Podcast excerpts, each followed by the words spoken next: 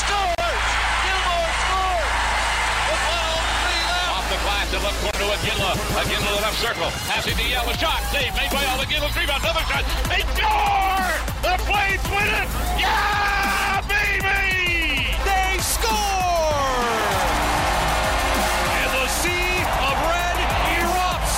Flames Talk starts now on Sportsnet 960 The Fan. Here's Pat Steinberg and Aaron Vickers. All right, we are underway this hour. It is a Tuesday, June 6th, and welcome to this hour of Flames Talk. Welcome to the Sports Drive, brought to you by Calgary Lock and Safe. Ask how a restricted key system can keep your business safe, even through employee turnover. Visit Calgary Lock and Safe. Dot com. Yeah, Steinberg and Vickers along with you. Aaron Vickers of NHL.com. Back after a trip to the World Championship. Welcome back, buddy. Thanks, buddy. And I've been gone so long, I'm going to need you to update me on all things Flames. Okay, so this hour, lots to get into, including Frank Seravalli, our NHL insider, in just minutes. But uh, right now, we're waiting for an update on on the coach, or maybe not waiting for an update. We're waiting for an announcement on the next head coach of the Calgary Flames. I think we're getting close to a new coach for the team. Uh, we know they're down to a short list, and wouldn't surprise me if we got an announcement in the next few days. Timelines are always weird, so wouldn't surprise me if it happens this week. I just know that they had chosen Conroy and they had figured out Conroy for four or five days, or or or they'd chosen Conroy and it took four or five days for the announcement to become official. So sometimes figuring out contracts and that type of stuff can delay it. But I think we're very close to getting this done. Wouldn't surprise me if we got news this week. Elliot Friedman reported Monday down to four or five names. I don't know who all those four or five are, but I do believe Mitch Love is very much still in that mix as one of the finalists. I believe the same to be true of Ryan Huska. So those were the two internal candidates that got a lot of buzz.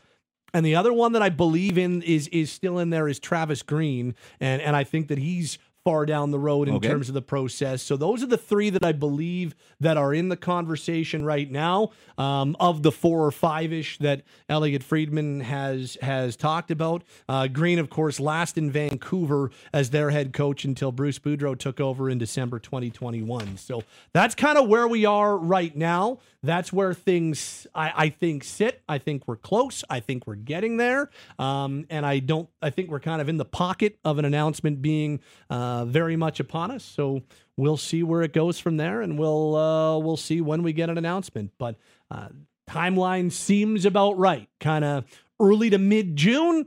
Give lots of time going into free agency and the draft and all types of player moves that might fit who your new head coach is going to be. So you heard it here first. Pat Steinberg guarantees tomorrow an announcement on the No, Calgary I do not. coach. I was very Okay, clear, very clear that My uh, bad. It was very clear that who knows because timelines are weird, but I think we're very close. Yeah, you do want to get your head coach in place so that the GM and head coach can, and you do this through the interview process, obviously, but get on the same page in terms of what you see in the current personnel, what you'd like to add, what you can maybe subtract, and basically formulate a game plan heading into free agency on July 1 with knowing what type of player you need, what you might be able to trade, bring back assets, so on and so forth.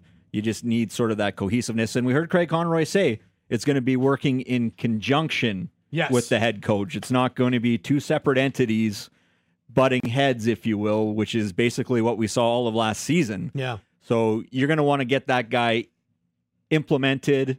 You're going to want to know exactly what their take is on what- they have in terms of personnel, what Craig Conroy's is, how they align, and you build a plan through the draft because really, free agency, yes, one thing, but there's going to be a lot of movement in this draft, whether the Calgary Flames are involved or not in terms of player personnel transactions.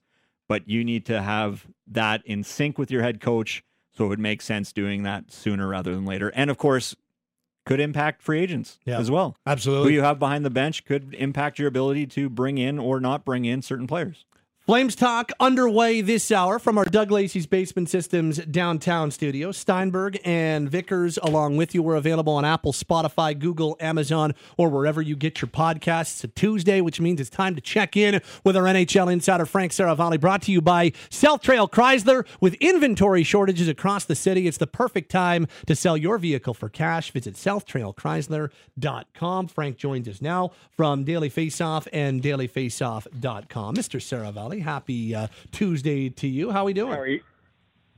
I'm good. How are you guys? I'm doing well. Uh, we're doing well, and uh, lots lots kicking around on the NHL front. We'll get into some of the big news around the league very shortly, but uh, want to if if you're able to get us up to speed on on what you're hearing about Calgary's coaching search. Um, really no different than what you guys have spoken about and and heard. Um, the process is sort of ongoing. I mentioned, I think it was with you last week. It might have been with George and Russick and Rose in the morning. Uh, but just like some of the external guys, like a Gerard Gallant, were out. Yep. Um, and it's it's always felt like an internal hire to me. I've you know I've been pretty consistent in thinking that Mitch Love is the guy, uh, but we'll see. It uh, it feels like it feels like we're knocking on the door. It feels like they're they're kind of down to, to short straws. So that's kind of that's kind of where I think things are right now. Um, and and I'm curious which way they end up going. But it, it, it feels like at least in this market, Frankie, like you know we're kind of in the pocket of an announcement being not too far away. Makes sense. I mean, for the reasons you guys just outlined you want to get this piece of business done sooner rather than later, not just for the player personnel part of it, but um, you know, to engage your your own free agents to help everyone understand what the process is going to be like to begin to knock off some of those other things on your list. There's a lot for Craig Conroy and his team to get to, and this is a pretty significant one, and it's it's also significant for the franchise because look over the last 10 to 20 years, the Calgary Flames have gone through a lot of coaches. I'd say more than their fair share, more than the league average. I'd love to go back and look and, and study that, but it's really one of the true detriments of Brad Treliving's tenure was not being able to find the right fit, and that's that's something that Craig Conroy and his team should want to get right from Jump Street. Yeah, what uh where where do things sit on the other uh vacant coaching spot in the NHL? Where do things sit right now at the New York Rangers? Um when it comes to the Rangers, I saw the report uh, from Molly Walker in the New York Post yesterday that she believes it's down to two people, uh, John Hynes and Peter Laviolette. By all accounts, Hynes' interview, I think, was on Friday with the Rangers. It went well. Uh, there seemed to be some positive energy there, and I know Chris Drury was doing his due diligence to check in with people around the league and former players, you know, sort of what they thought of of John Hynes. Mm-hmm. He's got the the BU connection, of course, and um, that that holds a lot of weight, I think. Um, with regards to Peter Laviolette, it's just a, it's slightly perplexing to me that um, really like he's had multiple interviews. This Peter Laviolette's been available for five weeks. The the opening has been there. Um, I thought going back to Gary Bettman's press conference the other day before Game One of the Cup final, it was fascinating to me that he's he mentioned and when asked about Joel Quenneville and Stan Bowman, who Stan Bowman, of course, was interviewed by the Flames and, and was a, a I don't know if you want to call him a finalist, but certainly a second round participant in the search for the GM spot, that he's going to speak to Joel Quenneville and Stan Bowman after the final. And I'm wondering if, you know, obviously there's no shortage of interest in Hynes and, and Laviolette, but is there any chance that the Rangers are waiting on Joel Quenneville? I think that's probably a long shot. Okay. But um, uh, just the timing of it is curious to me. They're also in a spot where they need to get it right. Um, you know, I don't know how many bullets Chris Drury is going to have as as Rangers GM and president of hockey ops, but I know that their owner in James Dolan was fired up at the start of last season and wanted a coaching change then in November or December. He was able to hold him off. Gerard Gallant gets the gas pipe after they fall short in the playoffs, and I just think the seat begins to get hot in a hurry if you make the wrong hire again. Yes, hundred percent. And as such, you can understand them doing their due diligence, I guess. And by the way, you mentioned um, one coaching vacancy. I'm not entirely sold that that's going to be the final number. Okay. We're all waiting to find out. I think it's not settled, but I think a lot of people expect Sheldon Keefe to be retained by Brad Treliving. Um, but what about the Ottawa Senators? And I I didn't get a chance to, to tweet this out yet, but I'm I'm happy to share it with you guys Ooh, in Calgary yes, please. first. Um, at least one of the groups vying for the Ottawa Senators ownership has been in conversation with Patrick Roy. So I don't know what that means for DJ Smith. Probably nothing good, but it's at least something interesting to keep an eye on. How uh, it's funny you bring up Roy. How much interest is there around the league in him right now? You mentioned Ottawa. Like, ha- have there been overtures from other teams? Has that been a guy that has been looked at from other perspectives as well? Not to my knowledge, and it's actually like it's shocking to me that the Rangers didn't even have a conversation and interview him.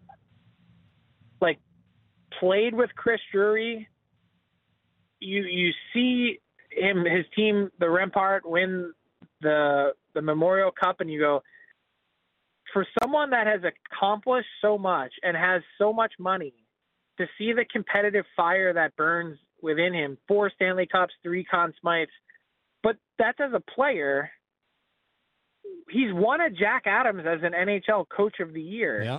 and then now has climbed back to the top of the mountain on the junior circuit with Q and Mem Cup titles. Like, why? What are we missing here?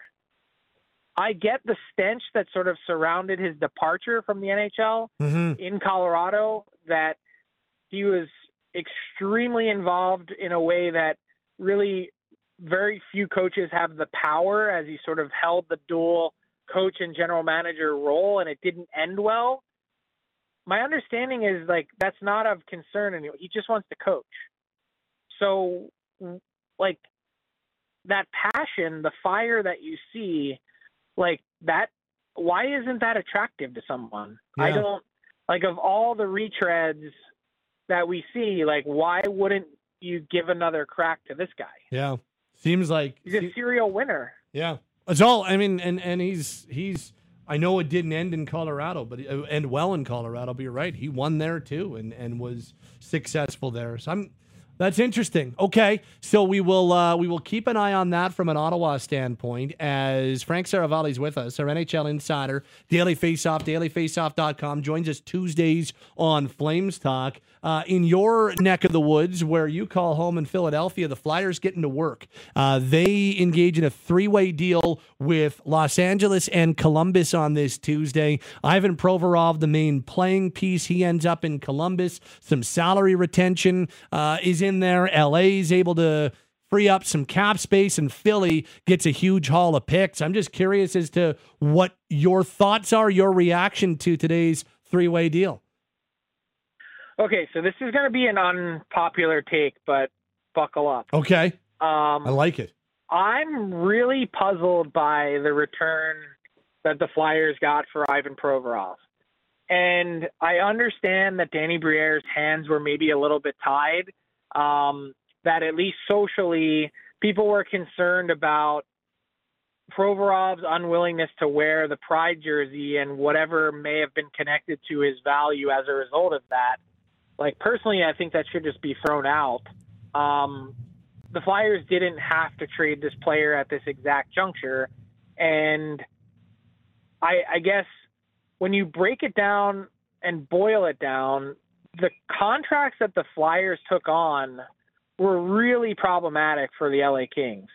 like Cal Petersen, two more years, buyout proof deal essentially, and even buried in the minors, it's still almost four million a year for a goalie that has proven, at least in these last couple years, to be an AHL netminder. Plus, they have a logjam of right shot D and Sean Walker on their back end, and they needed to free up space for a guy that was healthy scratched in the playoffs. So they're able to move off eight million bucks off their cap. And if you had said to me, given the way the market has worked and given how look at what the Flames had to cough up last year for Sean Monahan. Yeah. If you had said to me it's going to cost the Kings a first and a second to move off of Petersen and Walker, if you had said that yesterday, I would have been like, okay, yeah, like I, that that that sounds about right, makes sense to me. So then you park that thought for a second, and then you look at Provorov, and I say, one thing that the NHL in this analytics age is really bad at is properly accounting for and isolating defensemen that play on really bad teams. And the Flyers have been horrendous for the last couple years. And I watched Provorov really closely, and I thought that if he wasn't better, it was at least a coin flip through his first four years between him and Zach Werenski. Oddly enough, who he'll now play with in Columbus, who was the pick directly after him in the same draft class. Mm-hmm. So I think this guy is a stud. I think he's been playing on a bad team. I think his contract is reasonable, which they now get at a at a premium based on the salary retained by the Kings. And so if you had said to me, uh, like I said, the first and second for Petersen and Walker, the fact that then if that like let's say that's the case, they only then end up netting a second and and Helge Grans a prospect who a lot of people see as like a fifth kind of defenseman. If they don't they did, some part of this equation is out of whack. Whether it's the price paid for to take on those those bag of bleep contracts or it's the price paid to to give up Provorov. Like something isn't making sense to me. And I get that the Flyers were able to bring back, you know, a first and two seconds and blah blah like, but you took on some pieces that really aren't of much value and and certainly are negative cap wise. So to crystallize it even further for you, let's take a look at the Gavrikov trade as he's likely to be extended after this. So Korpisalo didn't really have a ton of value at the deadline because the goalie market is never really strong at the deadline. And the Kings traded a first, this 22nd overall pick that's now with the Flyers, Yep. and um, a second for Gavrikov and Korpisalo.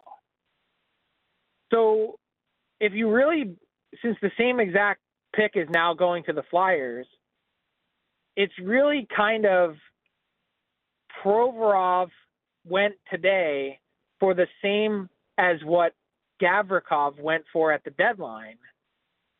And I don't even think those two players are in the same stadium in terms of value to a team. So maybe I misvalue Provorov. Maybe I don't properly value Gavrikov. Right. But either way, something is off. And I don't think the Flyers got enough. So I'm curious. That was a really long winded way of saying that. Well, but it it, But it, that's just how I look at it. it brings up an interesting question from there then because so regardless of if you thought the Flyers got a haul for Provorov or enough for Provorov, does this for you signify anything in terms of Philadelphia's direction here? Like is this uh is this an indicator for you that maybe they are willing to rebuild or think about taking a step back and like is is is this an indicator of anything? clear. Okay. Danny Briere, the second he was put in place as an interim, which he was anointed then, and they told him then that he would be the next GM. They didn't even conduct a search. he said then rebuild. I'm going to rebuild. This is it. Like we're we need to do this the right way. It's going to be painful. It's going to take a number of years. That's what the Flyers are doing. They're bottoming out, and it's they need to.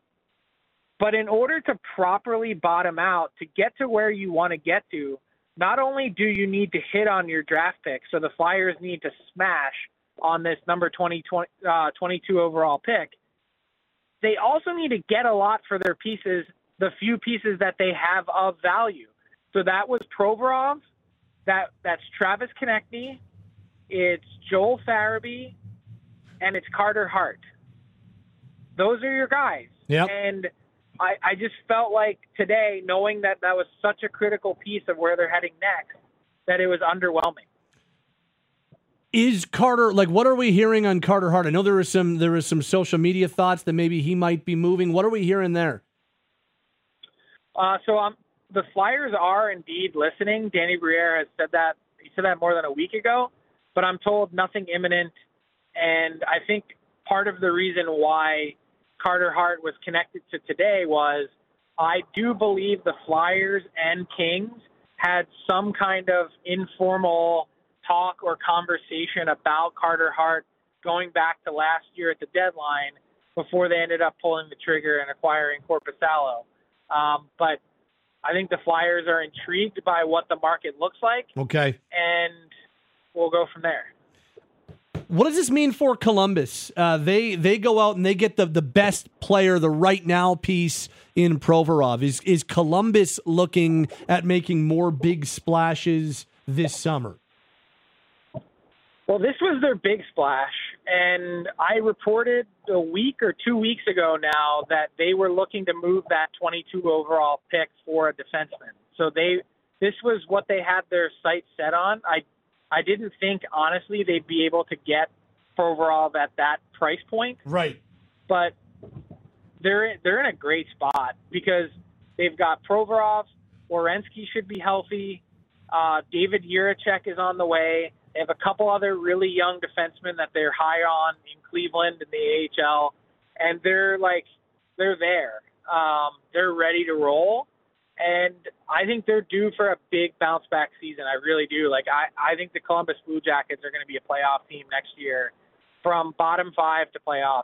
Like write it in Sharpie. Okay. I uh I like look at that. I like the boldness. Frank Seravalli's with us. He's our daily face-off NHL insider. Joins us Tuesdays here on Flames Talk. Want to dive into a couple of things we heard from the commissioner and the deputy commissioner Saturday at the State of the League. One of them is Gary Bettman's continued insistence that the salary cap will only be going up $1 million. I know you and I have had this talk at different times over, I want to say, the last nine to 12 months. What, what, what is your thought on where that stands right now as Gary continues to hold fast that it's only going to go up the $1 million? Look, I've covered enough of these state of the league press conferences and unfortunately some lockouts to understand that this is a negotiating stance. Mm-hmm. Um, they sources indicate that the NHL and the NHLPA met. It, it'll be two weeks ago tomorrow. So two weeks ago Wednesday in New York, and one of the topics or one of the items on the table was increasing the salary cap by three million dollars next season. Now, the the NHL wants to attach some changes to that. They want something in return. They want to change the escrow caps that have already been negotiated. We know that that's not palatable to players. What else do they want? And when will they, you know, get to the point of making a decision? I, I've said it, and the, the easiest way to say it is going to a fourth straight season of a frozen or flat cap with minimal increases is no good for anyone. Yeah. Um, there, Gary Bettman's going to be getting enough heat from his own board of governors and GMs to know that it needs to get moving in a positive direction. And it makes no sense to me when you have a debt that's going to be paid off from players to owners in the first few weeks of next season to go through an entire year with a $1 million increase to then have it jump seven or eight million bucks. And I understand that the league is taking a more conservative approach given some of the unknowns about the Bally Sports regional network contract that affects 12 teams and potentially hundreds of millions of dollars of revenue. Yep. But there is a way to increase the cap without touching the escrow caps based on the fact that the NHL is exceeding in a massive way revenue projections for this year. They were hoping to be somewhere around five, six, I think, and they're closing in on six billion dollars. To think that a, a, a jump like that um, isn't out of the realm of possibility next year, like it, it, it seems like that's a likely case. So I, I still um, I, I know what he said, but I also know what they've said behind closed doors, and I don't want to say I'm confident, but I, I think it's a real possibility that the cap is increasing. Okay. Why why are we talking about expansion all of a sudden over the last number of months? Why were they asking why were people in Vegas asking about expansion on Saturday? How many zeros can you write down on the piece of paper in front of you? I mean, it's an intoxicating number. And it's intoxicating for the NHL, it's intoxicating for the owners who don't have to really do anything and they get cut a check for 35 40 million dollars Yep. for no reason at all um, does it potentially water down the league should the nhl be the first major north american pro sports league to go to 33 or 34 teams i don't think so but once you get a taste of it um, I'd hate to make a drug reference. Once you get a taste of it, it's hard to put it down. Yeah. And it's, I get why they're like, first off, it's good to be prepared in case you have a situation like the Coyotes where they, but it's also really helpful to know that people want to be part of your league that are well funded billionaires that are, you know, they want to be part of the club. So it's like a win-win-win for them. Like they're like, well, we get to have new sturdy ownership, exciting markets and teams, expand our footprint, and we all get a pile of money. Do we uh is it near future stuff that we see a 33rd or 34th team? I don't think so. Okay. Um, I, I think, you know, we're talking like 2025 ish, if if that's even a twinkle in their eye. Like I think there's some things to sort out, including like this. Like think about what the sports media news of the day is. Chris Chelios, part of the cuts at ESPN. ESPN launching direct to consumer. Bally Sports trying to figure out direct to consumer. Sports media is changing in a big way right now, and that's still a huge part of the NHL's overall $6 billion revenue HRR pie that gets split with players, whether it's 10% or 15% or 20% of it, it's a big chunk. And to have that part in flux at this exact moment in time, um, I think it's giving everyone a little bit of pause. Yeah. And it sort of, you know, makes you wonder do we speed up the other part of this to maybe cut some of that off? Seattle and Vegas are both, to my understanding, top 10 revenue producing teams. Let's uh and, and that is that is fascinating. Let's um and I, I'm curious now that we we see Vegas in the Stanley Cup final, lots of revenue being produced there in a lot of ways. I'm just curious your thoughts on what we've seen through two games of the Stanley Cup final. You've got Vegas up two games to none, a couple of lopsided scores as it shifts back to Florida for game three on Thursday. What uh, what have your Stanley Cup final observations been to this point? It's been a really weird first two games, hasn't it? Yeah. Like, I know the first one was a lopsided score, but especially through two periods, like, you could make the case that the Panthers were actually the better team. And then they get their doors blown off in game two. And I think, look, this has been um, the question that husbands and wives have asked themselves forever. Does what happens in Vegas stay in Vegas? I don't know if that's the case. And I think if you're Paul Maurice, as much as you try and cook up a positive image, a positive message, I don't know what the Panthers can actually hang their hats on through two games. Both special teams were junk. Sergei Bobrovsky led in eight goals in 87 minutes. They are missing Radko Gudas and Eetu Luostarinen. They can't break the puck out of their own end when Mark Staal's on the ice. They're not creating enough chaos in front of Adin Hill, and they're not defending well enough for anyone that's in net. And Matthew Tkachuk and the rest of the Panthers seem to be just a few degrees off center Yep. and are a little bit unhinged. Yep. So like that's a whole pile of stuff to sift through in two off days that I, you know, is it possible that they bounce back? Sure, I think you have to allow for the possibility, but I also think you have to allow for the possibility that hey, the clock has struck midnight on Sergei Bobrovsky and he's turned back into a pumpkin. Yep. And Matthew Tkachuk is going to end up with 50 penalty minutes in this series. Yeah. I don't know. Whatever it is, like I also just happen to look at the Vegas Golden Knights and say they've been the most consistent team this postseason, and I just don't see them losing four of the next five. But I don't know. I've seen crazier things happen. We've seen the Carolina Hurricanes get their or the New Jersey Devils, excuse me, get their doors blown off the first two games of a series, and then Winning they won seven. the series. Yep. Good stuff as always, Frank. Ton of information there. Appreciate the insight. Uh, thank you so much. We'll hear you Thursday with the boys in the morning. We'll talk to you next week, hey?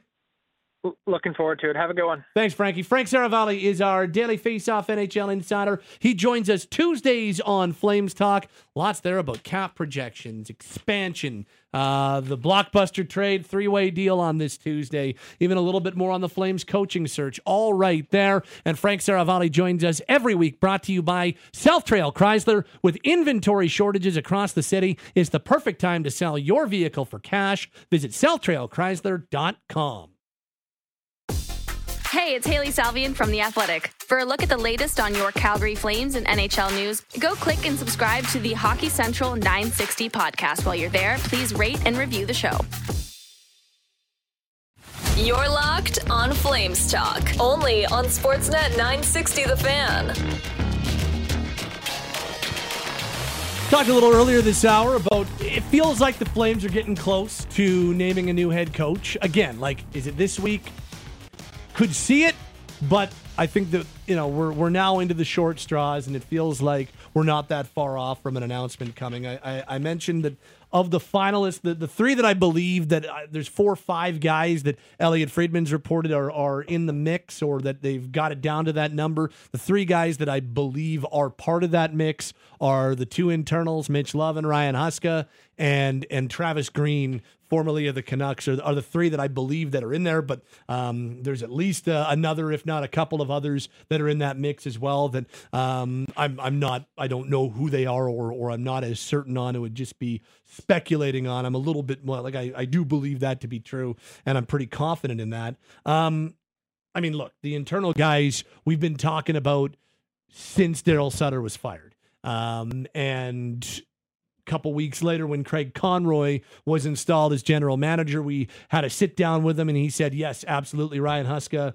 Kirk Muller, um, and Mitch Love will all be heavily considered for the job." So the the fact that we're talking about Huska, the fact that we're talking about Love, for instance, not a surprise at all. We've believed them to be front runners from the get go. And if they, Frank told us earlier this hour, it felt like an internal hire from the get go. I felt like that's been the front runner from the get go. I felt like that's the best course of action from the get go. But again, similar to their internal hire at general manager, Steinberg and Vickers, by the way, as this hour of Flames Talk continues, they cast a wide net and they did beyond, I think, their due diligence in making sure that when they went with Craig, who was already right in front of them, that they knew it and they could solidify it and that could bolster his authority a little bit more. And I think the same is true if they go internally as a head coach. They cast a wide net, they talk to a lot of guys. And if they do end up going with Ryan or or Mitch, I think the fact that they did go down such an extensive road as their head coach, I think that really bolsters who, uh, whoever that internal hire could be if that's the way they go.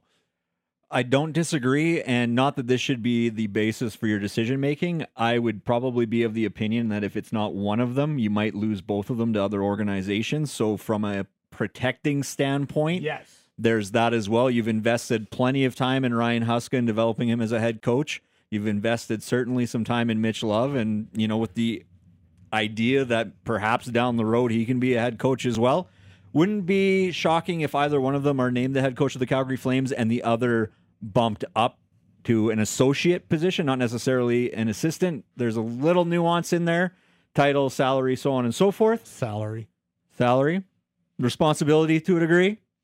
Um, but as we saw with the hiring of Craig Conroy as the general manager, there is a benefit to going internally particularly with Huska, knowing the personnel, knowing the jump. The only concern I have with an internal is making that jump from either the minor league coach to the head coach of the big team or moving from an assistant to the head coach and immediately commanding that room. Not that that's not possible, not that it hasn't happened in other organizations. We've certainly seen it work, we've certainly seen it not work um, in other organizations across the league.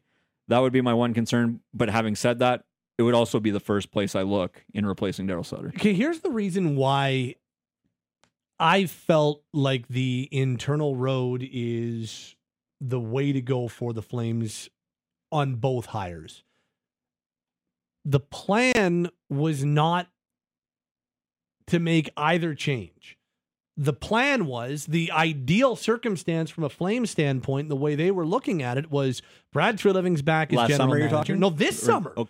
Like the, what we've seen so far since the season's ended. Okay. They, they wanted Brad Treliving to return as general manager. Yeah. That didn't happen for reasons on both sides.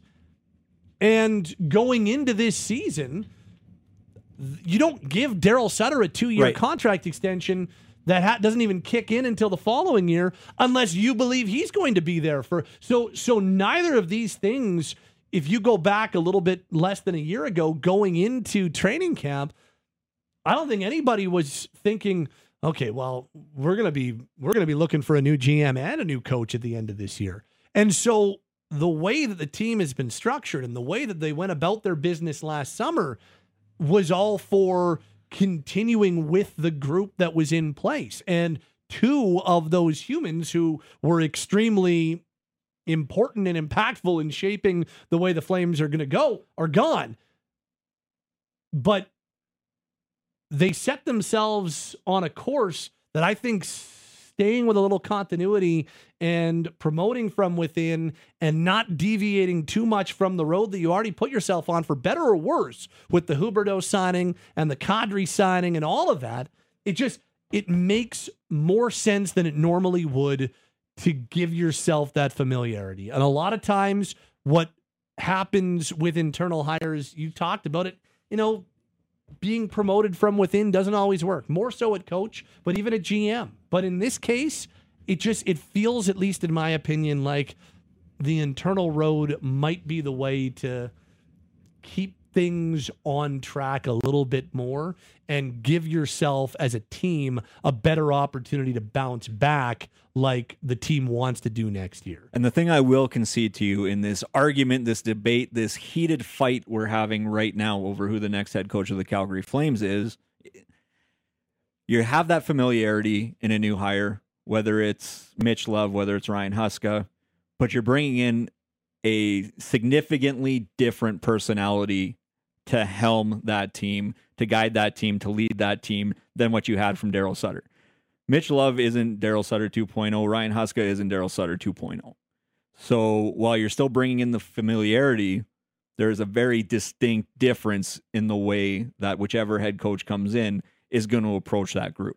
So while you are getting that con- continuity, you are also getting that breath of fresh air as you go about it. Yeah. What uh what it, and again I, I I believe Travis Green is is one Yeah. of the guys in in the the I wonder about a here. guy like Alex Tanguay as well, who's got familiarity with Craig Conroy. could obviously. absolutely see that to, Green's No, I'm just been- tossing that out. Yes, I don't know anything about that. I'm just pure Well, speculation. And again, Green's name has been brought up by insiders, so it's not like it's a surprise that he's one of the finalists. And so if Tanguay was, it wouldn't be a surprise if he's one of the finalists either. And we're saying finalists because they're kind of down to their their short list is what it's being reported right now. So that's why I guess we're we're extrapolating that they would be quote unquote finalists. But no, I was from the very word go. That was the first external candidate I think that Elliot Friedman threw out there, or the first quote unquote off the board candidate that he threw out there. He said, I remember it was during a second intermission. He talked about Love, he talked about Muller, he talked about Huska. I think he threw one other name in there that There's a name be, I'm missing that I can't seem to grasp. Maybe right it was now. Laviolette. Maybe it was Gallant. I don't remember who it was. And then he said, and don't count out Ryan Hus. Uh, sorry, don't count out Alex, Alex. Tanguay. And and so yeah, if he was in the the final group in the shortlist group, I don't think that would be a surprise either. There is one like incredibly off the board name I'm missing. Savard? I don't. Yes, thank you. Yeah. Because I've spent way too much time in Europe disconnected from the Flames and their coaching situation, their GM situation. That was the name I was looking for, and again, has ties to the organization. Yeah. So I just it's it's I, I think that we're getting there.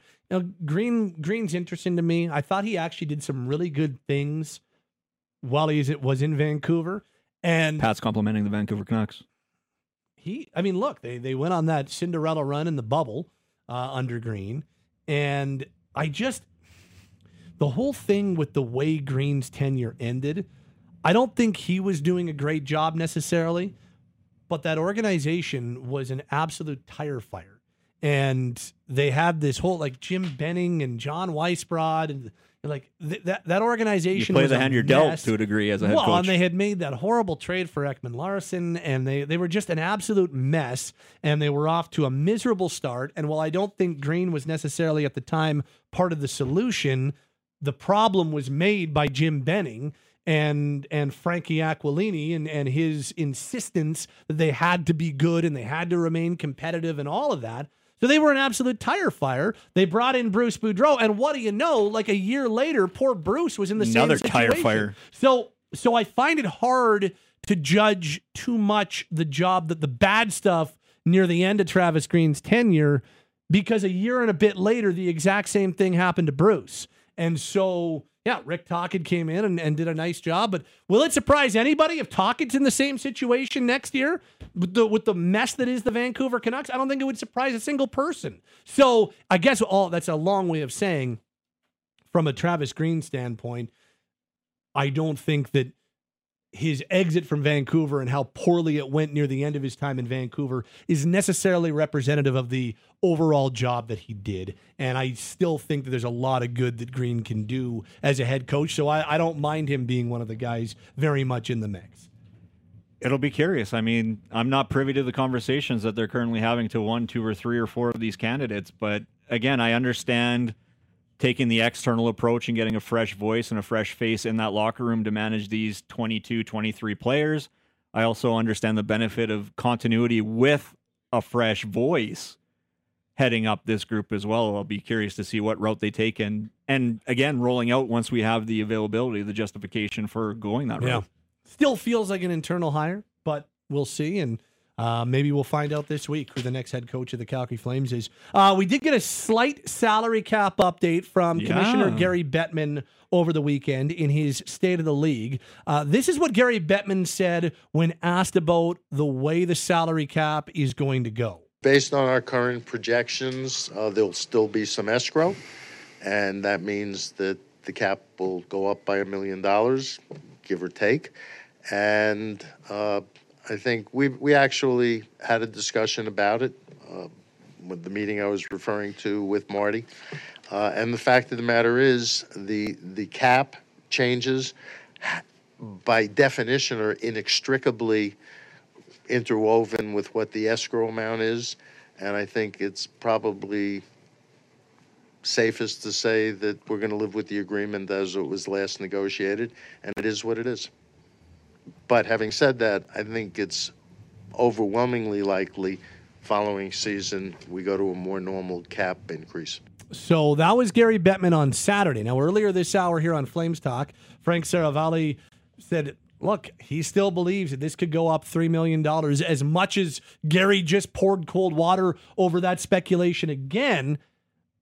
There has been a talk with the new NHLPA executive director Marty Walsh, and there's been lots of lot of talk there.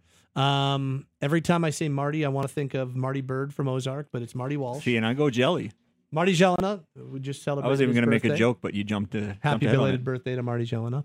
Um, so I, I don't know exactly what the cap number is going to be. I don't know how to read the negotiating stance. Maybe it's one, maybe it's three. I have no idea. If it's only one million, though, that adds even more fuel to the fire that we talked about before you left for World Championships. Yep. About them might have they, they the Flames might have no choice but to move a rostered player on a decent contract. And and if they were to do that probably a guy on their blue line because that's the area of strength they'd be dealing from.